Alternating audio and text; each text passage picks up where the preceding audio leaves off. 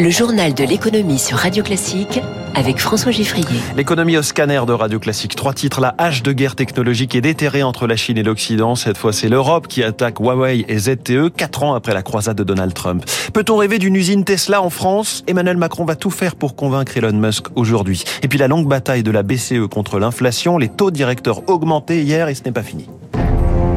Radio Classique exclure totalement Huawei et ZTE. C'est la position de Bruxelles, désormais clamée haut et fort. Deux géants technologiques chinois soupçonnés de faire courir un risque stratégique si leurs équipements sont utilisés dans les réseaux télécoms européens. Bonjour Eric Mauban. Bonjour François, bonjour à tous. C'est le nouveau combat de Thierry Breton, le commissaire au marché intérieur, qui veut pousser tous les États membres à bannir le Made in China dans ce domaine. C'est cela, dans le viseur de la Commission européenne se trouvent tous les équipements chinois impliqués de près ou de loin dans la 5G. Euh, Thierry Breton rappelle dans les échos qu'il s'agit d'un enjeu majeur pour notre sécurité économique et notre souveraineté. En effet, les risques existent de voir les autorités chinoises utiliser les équipements de 5G pour se livrer à de l'espionnage ou, pourquoi pas, organiser une panne géante. Dans ce domaine, les États-Unis se sont montrés inflexibles et excluent tout équipement chinois de leurs infrastructures 5G. En Europe, eh bien, certains pays ont été moins scrupuleux pour des raisons économiques et de compétitivité. Quelques-uns tardent à remplacer les équipements télécoms en provenance de Chine. Sans les citer, Thierry Breton montre ces pays du doigt. Il indique que seulement un tiers des pays de l'Union européenne ont utilisé les prérogatives à leur disposition pour prendre des décisions de restriction ou d'exclusion. Pour le commissaire européen, c'est trop lent et cela pose un risque de sécurité majeur et expose la sécurité collective de l'Union. Euh, la Commission européenne hausse donc le ton. Elle exige désormais de ses fournisseurs de services de télécommunications d'exclure totalement Huawei et ZTE de leurs équipements. Merci Eric Maubon. Alors ZTE n'est pas présent cette semaine au salon Vivatech à Paris, à la différence de Huawei qui a bien son stand, d'ailleurs juste à côté de celui d'Orange, qui a exclu dès le départ d'utiliser Huawei pour euh, déployer la 5G en France. Vivatech qui fait l'actualité aujourd'hui avec la présence d'une rockstar de la tech, Elon Musk, qui doit s'exprimer à 16h devant 4000 personnes dans le Palais des Sports de la Porte de Versailles. De quoi éclipser hein, sans doute l'attention médiatique euh, de la visite une demi-heure après de la Première ministre Elisabeth Borne sur place avec quatre ministres. Le, patron de SpaceX et Twitter, en tout cas vedette absolue de ce salon, qui passera d'abord en, fin de matinée à l'Elysée. Nouvelle rencontre entre Musk et Emmanuel Macron, deux semaines après le sommet Choose France. Le président veut lui parler d'intelligence artificielle, de régulation, mais aussi et surtout de voitures électriques. Eric Cuoche. Emmanuel Macron l'affirme, il veut parler d'automobile avec Elon Musk, le convaincre d'implanter Tesla en France. Malgré les crises du Covid et des énergies, Paris s'est montré résiliente. Le gouvernement a aussi fait de nombreux efforts pour améliorer son attractivité, explique Arnaud Aimé du cabinet SIA Partners. Le pays promet de la mise à disposition de grands terrains si nécessaire, de délais aussi réduits pour euh, mettre en place l'usine, et puis une facilité d'accès à l'électricité, bon marché, décarboné, ça peut jouer en faveur de la France. Problème, Tesla dispose déjà d'une usine en Europe, une gigafactory installée à Berlin, capable de produire 500 000 véhicules par an, et elle ne fonctionne pas encore à pleine puissance, faute de demande. Un projet du même type en France présente donc peu d'intérêt. Néanmoins, Tesla pourrait renforcer sa présence européenne en misant sur d'autres activités, comme le souligne Mathieu Sabarly, spécialiste automobile chez Webstone. Il y a des équipementiers qui fournissent euh, des capteurs, qui fournissent des capacités euh, sur euh, les trains roulants et les châssis. Tous les côtés attirants pourraient avoir la France bah, ce sont aussi sur ces équipements. Cela pourrait aussi concerner le développement de logiciels de navigation ou de loisirs pour équiper les voitures Tesla. Dans ce domaine, la France compte parmi les pays les plus innovants au monde. Éric Cuoche, l'objectif d'Emmanuel Macron à l'horizon en 2030, c'est 2 millions de voitures électriques produites sur le sol français. Hier, le ministre de l'Industrie Roland Lescure a remis la pression sur Stellantis pour qu'il produise la 208 électrique en France. Aujourd'hui, c'est en Slovaquie et en Espagne.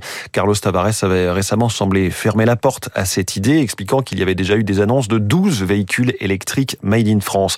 Raté aussi pour une autre marque de son groupe, Citroën, qui annonce une C3 électrique, une iC3, directement concurrente de la Dacia Spring et de la Renault 5, puisque les tarifs commenceront juste sous les 25 000 euros, mais qui ne sera donc elle non plus pas produite euh, en France. Le secteur aérien, lui aussi, fait face à l'immense défi de son verdissement. Le salon du Bourget commence lundi, quatre ans après la dernière édition. Hier soir, Emmanuel Macron dînait avec les grands patrons de cette industrie, d'Air France à, Thales. Il sera cet après-midi chez Safran, en Seine-et-Marne, avec dans la poche Un chèque de 300 millions d'euros, un chèque chaque année pour accélérer la, décarbonation de l'aérien. Le président de la République veut un successeur à l'A320 dans 10 ans qui volerait à 100% avec du biocarburant. Le biocarburant aujourd'hui euh, 10 fois plus cher que le kérosène classique, rappelle l'économiste spécialiste du secteur aérien Marc Ivaldi. Il y a la piste des e-fuels venant de produits végétaux. Le gros avantage, c'est que euh, on n'a pas besoin de changer vraiment les avions. C'est une petite adaptation des moteurs. Le problème, c'est que ça coûte très très cher. On en produit très très peu. Et en fait, ça peut avoir des conséquences assez embêtantes parce que pour en produire beaucoup, ça veut dire qu'il faudrait utiliser beaucoup de terres agricoles pour uniquement ça. Alors l'autre solution, c'est d'embarquer de l'hydrogène pour des piles à combustible qui feraient de l'électricité. Le problème, c'est le poids des batteries. C'est vraiment pas pour demain. Elle, de son côté, ne volera pas aujourd'hui. Ariane 5, qui devait emporter deux satellites, c'était surtout le, tout dernier vol pour Ariane 5 avant Ariane 6, programme qui a déjà plus de trois ans de retard. Ultime vol reporté de moins de deux semaines pour des anomalies techniques. Dans le jargon des marchés financiers, on appelle ça finir en ordre dispersé. Le Dow Jones hier a gagné 1,26%, le Nasdaq a progressé d'1,15%, mais le CAC 40 lui a reculé d'un demi pour cent à 7290 points, et ce, après la réunion de la Banque Centrale Européenne et le discours de Christine Lagarde. L'inflation est redescendue, mais on s'attend à ce qu'elle reste trop haut et trop longtemps. Nous sommes déterminés à assurer que l'inflation retourne à notre cible de moyen terme de 2% dans un délai raisonnable. Le Conseil des gouverneurs a ainsi décidé aujourd'hui d'augmenter les trois taux directeurs de la BCE de 25 points de base. 25 points de base, 0,25 points de, de, pourcentage, donc confirmation par Christine Lagarde de la hausse des taux de la BCE, une nouvelle hausse aussi en juillet. La présidente de la BCE, selon qui nous sommes au milieu de cette lutte contre l'inflation, elle revoit ses prévisions économiques en, dé, en défaveur, hein, croissance plus faible, inflation qui résiste. Alors comment se fait-il que les banques centrales n'y arrivent pas euh, sur la hausse des prix? Je pose la question à la star de l'écho tout à l'heure. Raphaël Gaillardot, chef économiste de Carmignac, rendez-vous à 7h15. L'inflation en France, l'INSEE la voit ralentir à 4,4% sur un an, ce sera en décembre. Ralentissement en particulier des prix de l'alimentaire. Rappelez-vous, on était à 14% de hausse sur un an euh, au mois de mai. Ce sera quasi divisé par deux en décembre, plus 7,4%. Par ailleurs, l'INSEE qui prévoit un taux de chômage stable à 7,1% dans les prochains trimestres. Un meilleur accès à l'emploi, mais toujours autant de précarité pour les immigrés dans les pays de l'OCDE, constat dressé hier par l'organisation internationale dans son rapport sur le sujet. Le précédent datait de 2018, les précisions de Marc Tédé. L'accès au marché du travail s'améliore pour les immigrés. Leur taux d'emploi est en hausse au sein des pays de l'OCDE. 13% avaient un travail en 2021. C'est deux points de plus que dix ans auparavant. Une proportion plus importante encore au sein de la seule Union européenne où plus de 65% des migrants ont un emploi contre 69% pour ceux qui sont nés sur place. Un rapport quasi identique. Tout cela s'explique notamment parce que le niveau de qualification des nouveaux arrivants ne cesse de croître. En 2020, la moitié des personnes venues s'installer dans un pays de l'OCDE étaient diplômées de l'enseignement supérieur. C'était à peine un tiers en 2010. Deux explications à cela. L'augmentation du niveau d'instruction dans les pays d'origine, mais également la plus grande sélectivité dans l'attribution des visas, avec en particulier une forte augmentation de la migration estudiantine.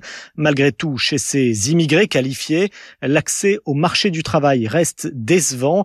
Ils se retrouvent souvent déclassés avec des compétences qui ne sont pas assez valorisées. À propos de recrutement, les saisonniers manquent toujours à l'appel, notamment pour l'hôtellerie-restauration. Cet été, l'an dernier, déjà, la moitié des 150 000 postes de saisonniers étaient restés vacants. Les difficultés sont encore plus grandes cette année, Zoé Pallier. D'ici l'arrivée des premiers vacanciers dans son restaurant de la côte atlantique, Paul Merlière doit encore recruter trois cuisiniers. Il n'y a plus trop de professionnels sur le marché. Le moindre CV qui est posté disparaît dans la journée parce que tout le monde est à la recherche de la même chose. Cette année, pour la première fois, on a été obligé de faire appel à des travailleurs étrangers. L'été dernier, 60% des professionnels avaient dû réduire leur activité faute de saisonniers. Cette année, avec 30 000 postes vacants de plus par rapport à 2022, tous redoutent doute un scénario identique. Sur toute la partie euh, d'avant-saison, donc d'avril jusqu'à début juillet, là, on a fermé un jour et demi par semaine. Et pour la saison qui s'annonce, euh, de réduire le nombre de tables, c'est forcément des choses auxquelles on pense. Cet été, et c'est nouveau, il manque surtout des candidats pour les postes qualifiés, remarque Laurent Barthélémy, président de l'UMI saisonnier. Ce sont euh, nos maîtres d'hôtel, ce sont nos chefs de cuisine, nos chefs de réception, ces postes-là qui nous manquent aujourd'hui. Il faut qu'on trouve des solutions. C'est aussi donner la capacité dans la grille des salaires de, par l'expérience, faire progresser nos salariés plus vite. Mais c'est un peu tard pour cette saison, soupirent plusieurs employeurs. Ce sont surtout des étudiants sans expérience qui pourraient encore peut-être candidater à la dernière minute. Zoé Pallier pour Radio Classique.